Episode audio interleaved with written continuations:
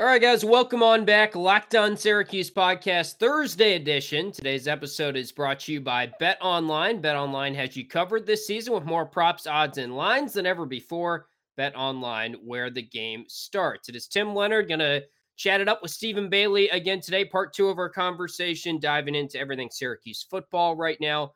Fresh off the spring game, we get into where the position battles stand at the wide receiver position, offensive line today as well as the defense and the shaky defensive line, what Stephen makes of who is standing out on the defensive line so far, any young players that might be turning heads here in camp and in the spring game, and we could see breakout this season. We'll dive into that, and we will start our conversation talking about the offense and what to expect run pass split wise in the offense coming up this season for Syracuse. So lots to dig into with Stephen Bailey. If you missed part one, go back and check that out yesterday. It is part two of our conversation on our spring game takeaways coming up on the Locked On Syracuse podcast. You are Locked On Syracuse, your daily podcast on the Syracuse Orange, part of the Locked On Podcast Network. Your team every day.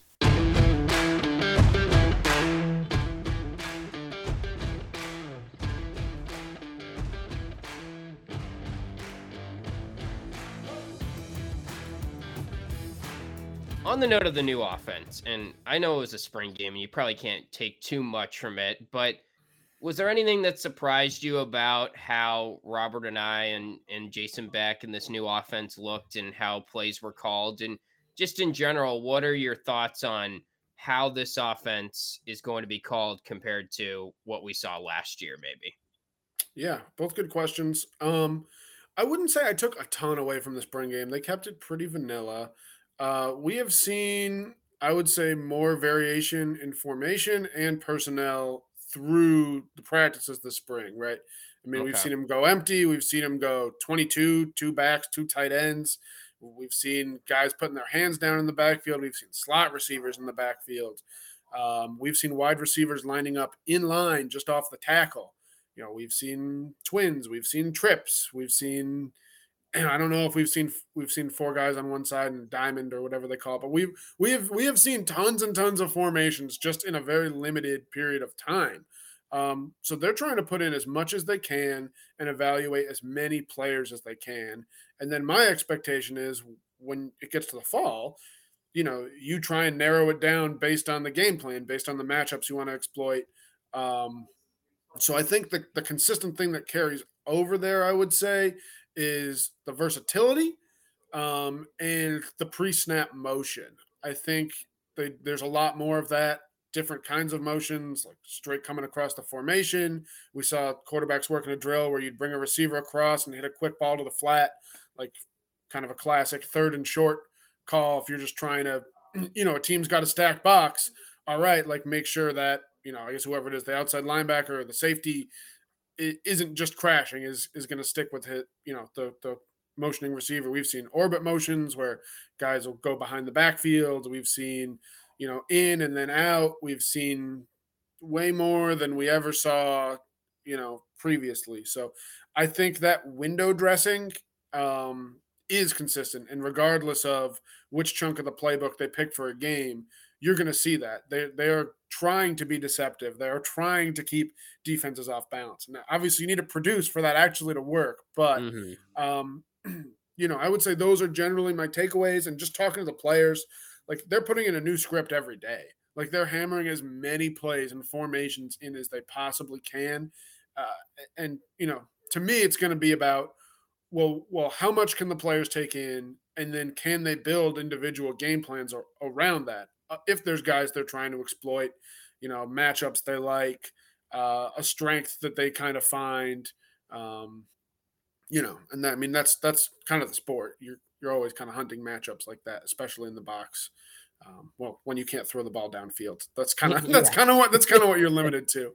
But uh, by and large, you know, they didn't show it. They didn't show us a ton, as you would kind of expect, and uh, you know, I'll I'll definitely be looking forward to the fall where we we see a little bit more and um, uh, some some uh, some more trick plays. Feels like we saw a little bit more of that. Yeah. Saw, you know, Philly special and like a reverse flea flicker in the in the spring game. So, um, you know, I think these are these are coaches who are willing to be a little looser with uh, with how they do those things.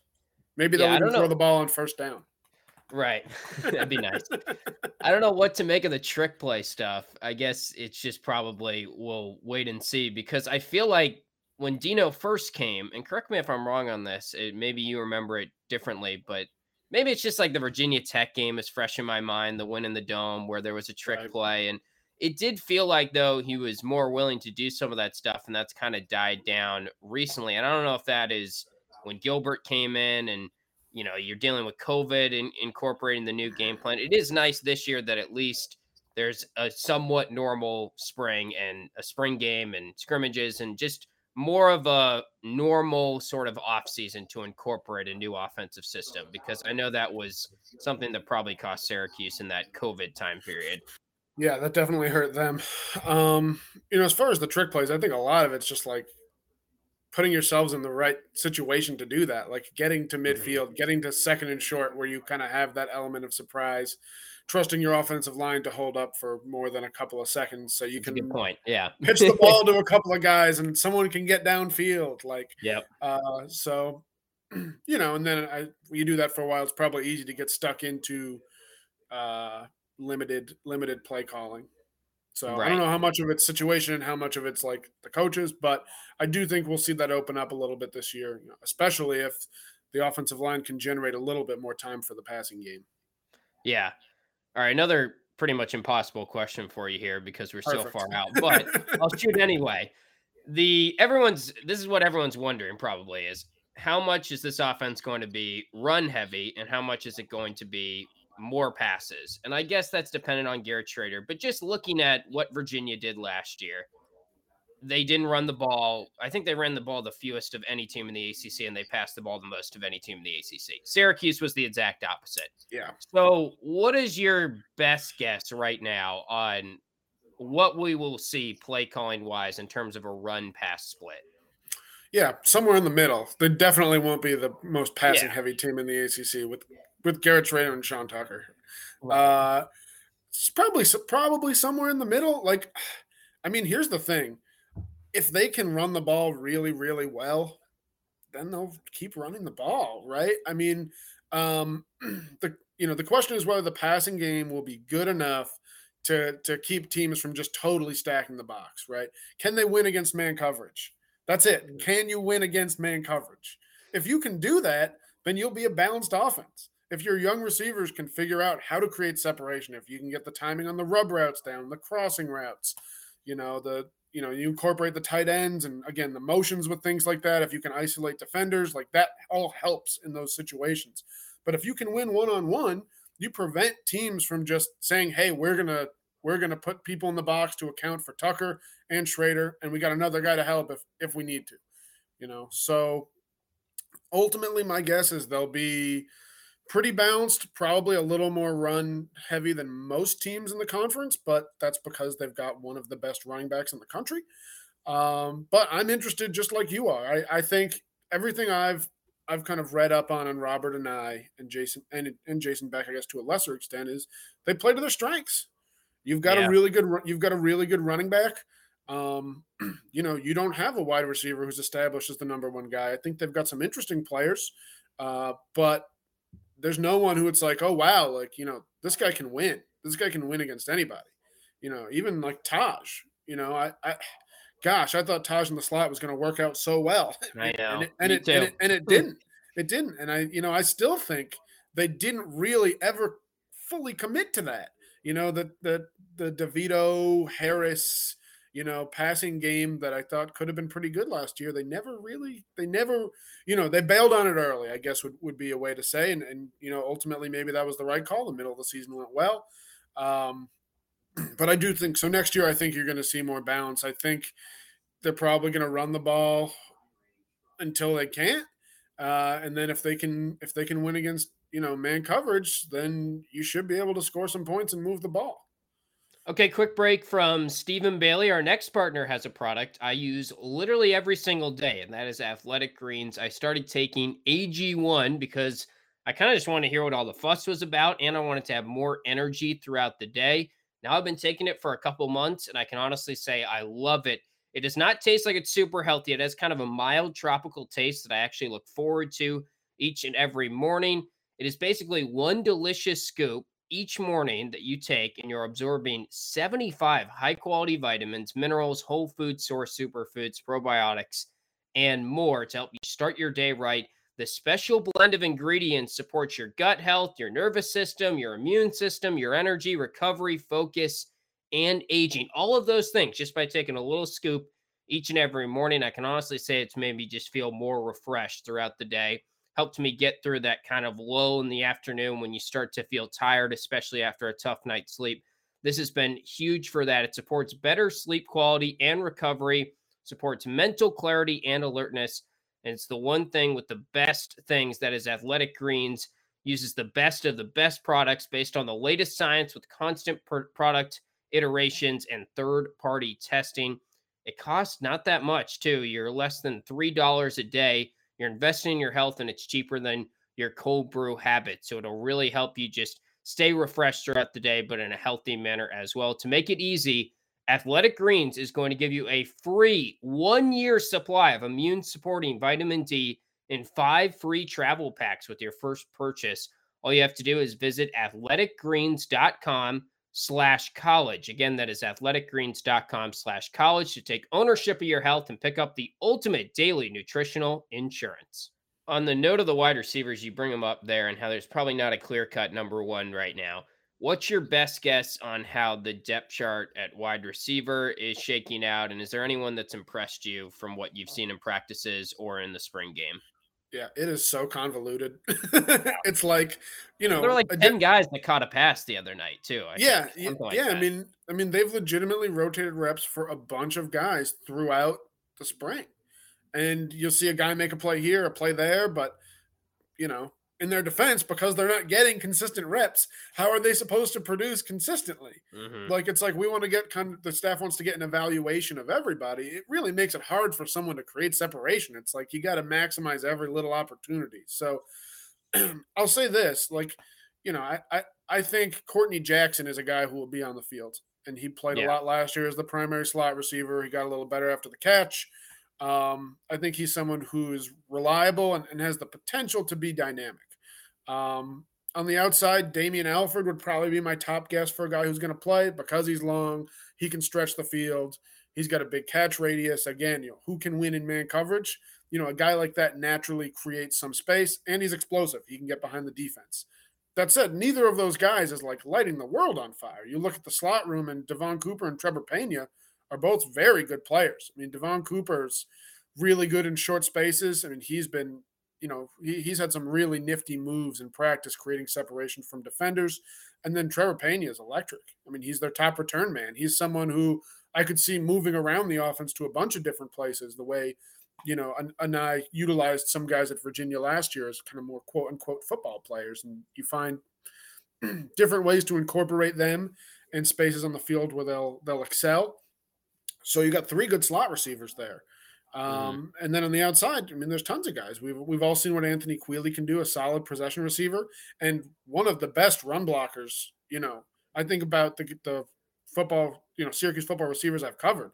Steve Ishmael is a heck of a run blocker. I would put Anthony Queeley pretty much right there.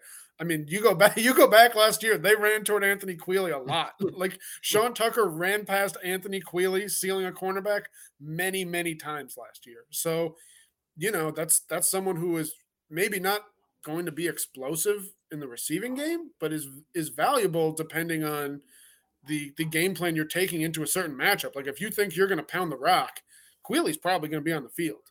Uh, I would say the two guys who impressed me the most this spring are second year receivers who I didn't really get to see at all last year. Oronde Gadsden the second, who was on the verge of kind of playing last year. Big bodied guy who strikes me as someone who can kind of do it all you know, he can create separation. He's rangy. He can get over the top, crossing routes. You know, we've seen him catch a couple tunnel screens. You know, possession guy. Like he's kind of got the potential to be a, a, full, you know, full style receiver. And then Umari Hatcher, another second year guy, a little more slender, really fast, great body control, um, good instincts. You know, I, I'll be interested to see how well he kind of gets off the line against good coverage. but you know, working against Garrett Williams and Duce Duce Chestnut has certainly given him a solid look this spring. So I, I still think you're going to see a lot of guys get looks in the fall, including Michigan State transfer CJ Hayes. Um, but ultimately, the reps are going to have to have to get cut down, and I will be really curious to see like who is and isn't getting reps because it's it is not really guys. clear at all. Yeah, there's a ton of guys in there, and there's not much separation. Yeah. What about offensive line? That's the other question mark, I would say, on the offense at least. And it feels like it's been a question mark for a number of years here. Let's start out with this actually first. Is there any reason to think that someone might be added on the offensive line? It seems like they're still pretty aggressive in the transfer portal, relatively speaking. What is your general thought on will they add someone before we get to the fall in terms of an import on the offensive line? My general thought is yes. Okay. they yeah. They real yeah. I mean, I think as long as they can find someone who they think can come in and compete for a starting job, like you got to do it. I mean, the last three years have been rough. last year, not quite as much as the previous two, but would you rather burn also, the extra scholarship? Not to cut you off, but I no, feel like was last year that much better, or was it just Garrett Shrader was in a position to sort of mask the offensive line a little bit more? I think statistically it would say there was improvement, but there there were better I, run blockers for sure. Yeah, that, that's true. I mean, you, for you sure can't they were better one of the best rushers in the country without some improvement there. So and Chris now it becomes part of that. Yeah, now it becomes pass protection. I think would be the question mark more so. hundred percent. It's been a really bad pass protecting unit the last three years. They were not much better last year, aside from Matthew Bergeron. I mean, yeah. Matthew Bergeron is is great. He's like a top fifteen pass protecting tackle last year on PFF, something something like that. Like sure. very very good. He is not at all the problem. He's I talked to him earlier this spring. He was like, I really want to work on my run blocking. I was like, you guys like paved the way for like a record setting season last year. He's like, yeah, but like that's the weak point in my game. And I was like, it's just so ironic. Like you've got this elite pass protector with like a group that just has struggled mightily otherwise. So yeah, they need they need to get better in pass pro. I think they'll be a good run blocking unit again if if Chris Bleich, who's had another hip surgery, is healthy. Everyone is saying that you know Dino Babers included, and I believe Chris posted something similar at some point that he's he's feeling the best he has. He's pain free. If that's the case, you have him and Dakota Davis as your two guards. Great pairing there. You've got Bergeron at left tackle. Then the question is, what are you doing about center and right tackle? I would guess the fourth lineman right now is Carlos Vettorello, a veteran who has played both of those positions, and I thought looked pretty good at right tackle for the first chunk of spring. Uh, the issue is he got moved to center about a week ago because they are struggling to find a center. Josh Ilaoa and Wes Hoa both worked in there. Um, now Vettorello is getting a turn there, so I think you either got to pull someone kind of from the underbelly of that group to play center or right tackle. Maybe that's Darius Tisdale, who, who really, really did struggle last year. Um, you know, and he came back from an injury, so you don't know how much of that was him being physically limited. But from a pass pro standpoint, I mean, it was it was really bad.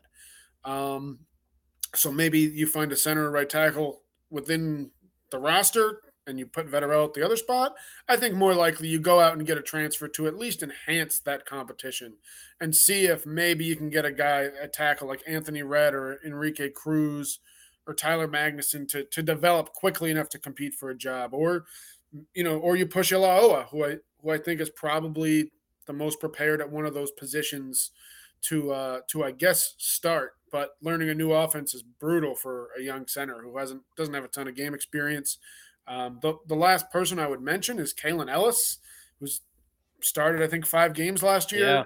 388 pound dude. I don't know if he plays a position besides guard. Like, I don't know if you can mm-hmm. put him, Bleich, or Dakota Davis. I mean, Dakota played a little bit of right tackle last year. I don't know if he's good enough at that, if he has the mobility to for that to really make sense, or you've just got like three great guards and no center or right tackle, which is kind of what it feels like to me right now, but maybe there's some kind of positional flexibility thing that they, they find a way to, to get all three of those guys in the field because I mean I think Kalen Ellis is good. He was working with the first team offense for most of the spring while Bleich is rehabbing his his injury.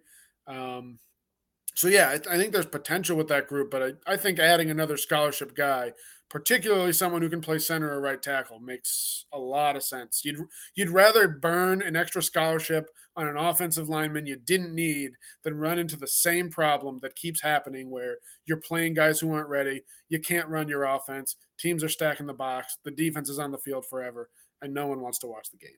So yeah. A couple more things to get to with Stephen Bailey. Before we do that, betonline.net is your number one source for all of your betting needs and sports info. Find all of the latest sports developments, including this week's Masters Championship underway today. You can check out live odds podcast and reviews for the Masters in all different leagues this season over at Bet Online. Is your continued source for all of your sporting wagering information, including live betting, esports, and scores. They have everything over there. Head to the website today. Use your mobile device to learn more about the trends and action. Bet Online, where the game starts. I mean, we're not that far removed from Chris Elmore having to be on the offensive line. So hopefully, you could have to play defensive line this year. Yes, let, us get to that. That's where I was going to go. Defensive line. You know, it's funny because I feel good about the defense, and there's a lot of reasons to feel good about the defense. But then every time I read the defensive line, I feel like it gets worse and worse. Like every time I go back to it, I'm like, man, there is really just not a lot of bodies there that we know anything about. So is there any optimism from what you've seen in the spring on maybe a guy stepping up that is under the radar right now, or where do you see sort of the defensive line battle shaking out? Well, there's always optimism in the spring. Well, that's true. Optimism, yes. optimism lives in the spring. You know, Mike Mikel Jones said he doesn't think there'll be a drop off. Uh, right. And you know, I get it. You're you're the defensive leader, and you're in that locker room, and you see the young guys working, and and you're a part of that. So you know, no knock on them, but the drop off from the group they had last year to the one they have this year is significant in both experience and size. I mean, you've got three scholarship guys coming back who've played college ball. None of them took more than 250 snaps last year. That's Caleb Okechukwu, Terry Lockett, and Steve Linton. Um, I would say all three of those guys are on the smaller side. And Terry Lockett's a second year defensive tackle who didn't have a redshirt year. He played last year. Yeah. So he's someone who's going to gradually grow in. Um, but you look at Steve Linton, like he's playing at like 220 pounds right now.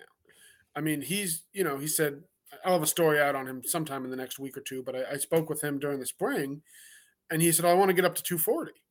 Uh, you know, okay, like I get it. Like I get why you want to add weight, but 240 at defensive end is still pretty light. Like what happens when an offensive tackle gets their hands on you on a run play? You're only going one one way. Yeah. Um, and if you have, you know, you kind of have those issues, well, then your linebackers don't have lanes to fill. And instead of second and eight, you're looking at second and four, and you can't be aggressive because you know you're more susceptible to giving something an explosive play up, right? So there are serious questions with the defensive line. Of course, there are young guys who look good. You know, Jatius Geer, um, redshirt freshman, moves really, really well. Uh, Elijah Fuentes Cundiff, Chase Simmons, also second year guys who redshirted last year, who know the system, who are getting second team reps. Uh, a couple early enrollees, Dennis Jacques, especially, I think has looked good. And Francois Nolton, we saw him get a sack and a forced fumble uh, in the spring game. So, yeah, I mean, they I think they've got some promising young guys. The problem is they're still young, and they don't have enough older bodies to really bridge that gap from McKinley Williams and Kingsley, Kingsley Jonathan and Curtis Harper and Cody Roscoe and Josh Black. Like, you had five like fifth year or older guys last year on the defensive line. Now you've got three guys who played, you know, in contributing roles last year. So they're they're absolutely going to hit the transfer portal for at least one defensive lineman. Uh, but yeah, I've I've got huge questions, and it, you know if they can't put together a, a, good group up there, it's kind of a shame because this is as as good of a back eight as I can remember covering here. I mean that that linebacker unit is is probably right up there with like Zaire Franklin, Parris Bennett, and Jonathan Thomas as, as far as as far as trios I've covered in like the last ten years. I mean they they do it all. Great tacklers, pretty good cover guys. I mean, Mikel Jones is everywhere on the field. Um, maybe the best corner, one of the best cornerback duos. You know, I can't say maybe, but, you know, with between Iffy and uh, I would say probably Iffy and um, shoot, who was before him? And uh, Chris Fredrick was a good one. Yeah, uh, but yeah, excellent. Certainly an excellent cornerback duo in, in Duce and Duce and Garrett Williams. And you got all your safeties back pretty much. The only guy you lose from the secondary who played much last year was Adrian Cole. You got all your safeties back. You had Elijah Clark from Rutgers, Braylon Oliver from Louisville. Like the back eight is set. But mm-hmm. how much you know, how much can they do if if you, you can't stop the run up front? It's it's a really, really interesting defense. And uh, you know, t- I think Tony White's got his work cut out. But if he can get that line to play well, they could have one of the better defenses in the ACC. Yeah. It almost feels like if they were an NFL team, they would like trade a, a safety for a defensive lineman. Oh, 100%. Lineman. Yeah. Or it's a running back. They've got three good running backs. yeah, like, right. I was like, great. Your third running back looks great. What are you going to do? Play three running backs? You've got an all American running back. Yeah, that's that's right. When Dino brought up in one of the pressers, and I'm sure you were there about LeQuint Allen, I was like, that's great, but can you tell me about a wide receiver that's looking really good? Because that make me feel a little bit better. Um, before we get out of here, just anyone else on the defense? I know Oliver was getting a lot of praise in the spring game, and you know there are some newcomers back there. But is there anyone defensively that you've seen in the spring, could even be offensively too, that you just think we haven't mentioned and, and they could be a breakout player or they've exceeded expectations so far? Mm, you know, there's no one that that really comes to mind. I mean, you know who the guys are going to be at linebacker, and you know yeah. who they're pretty much going to be in the secondary. I, I don't know how much Braylon Oliver will see. Um, I think he's got tons of range. I think he's someone who has a huge ceiling, and in a couple years could be, you know, potentially an All ACC caliber player. Um, you know, we'll see. He's working at Rover, so he'll be competing with Rob Hanna and Justin Barron, two guys who have multiple years of, of playing in the system. The last name I'll highlight, and it's not someone who I think will be a breakout player, but it's someone who could be really important if a linebacker gets hurt, is Derek McDonald.